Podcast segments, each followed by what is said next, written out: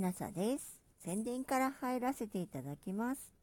8月22日より、土浦市民ギャラリーで星野文明天国からの絵画展が開催されます。私の牧野富太郎の絵も並べて展示していただくことになりましたので、お近くの方、ぜひいらっしゃってください。入場料は無料です。今回は牧野富太郎の植物集説より、性格についてですね、書かれているところを朗読させていただきます。私のズボラはたちの悪いズボラではない。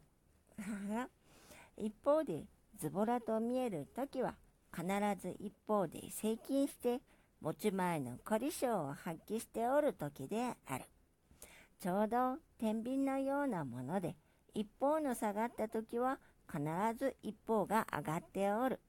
その真相を同見する目がなく、むやみに私をズボラな人間とけなしつけるのは、その一般を見て全部を知らざる思想の観察である。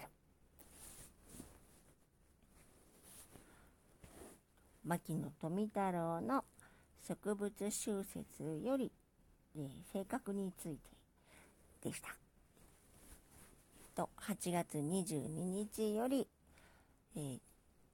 土浦市民ギャラリーで星野文明天国からの絵画展が開催されます。私の牧野富太郎の絵も並べて展示させていただくことになりましたので、もしお近くの方がいらっしゃいましたら、ぜひ見に来てください。入場無料です。では、もしあなたが聞いていらっしゃるのが夜でしたら、よく眠れますように。おやすみなさい。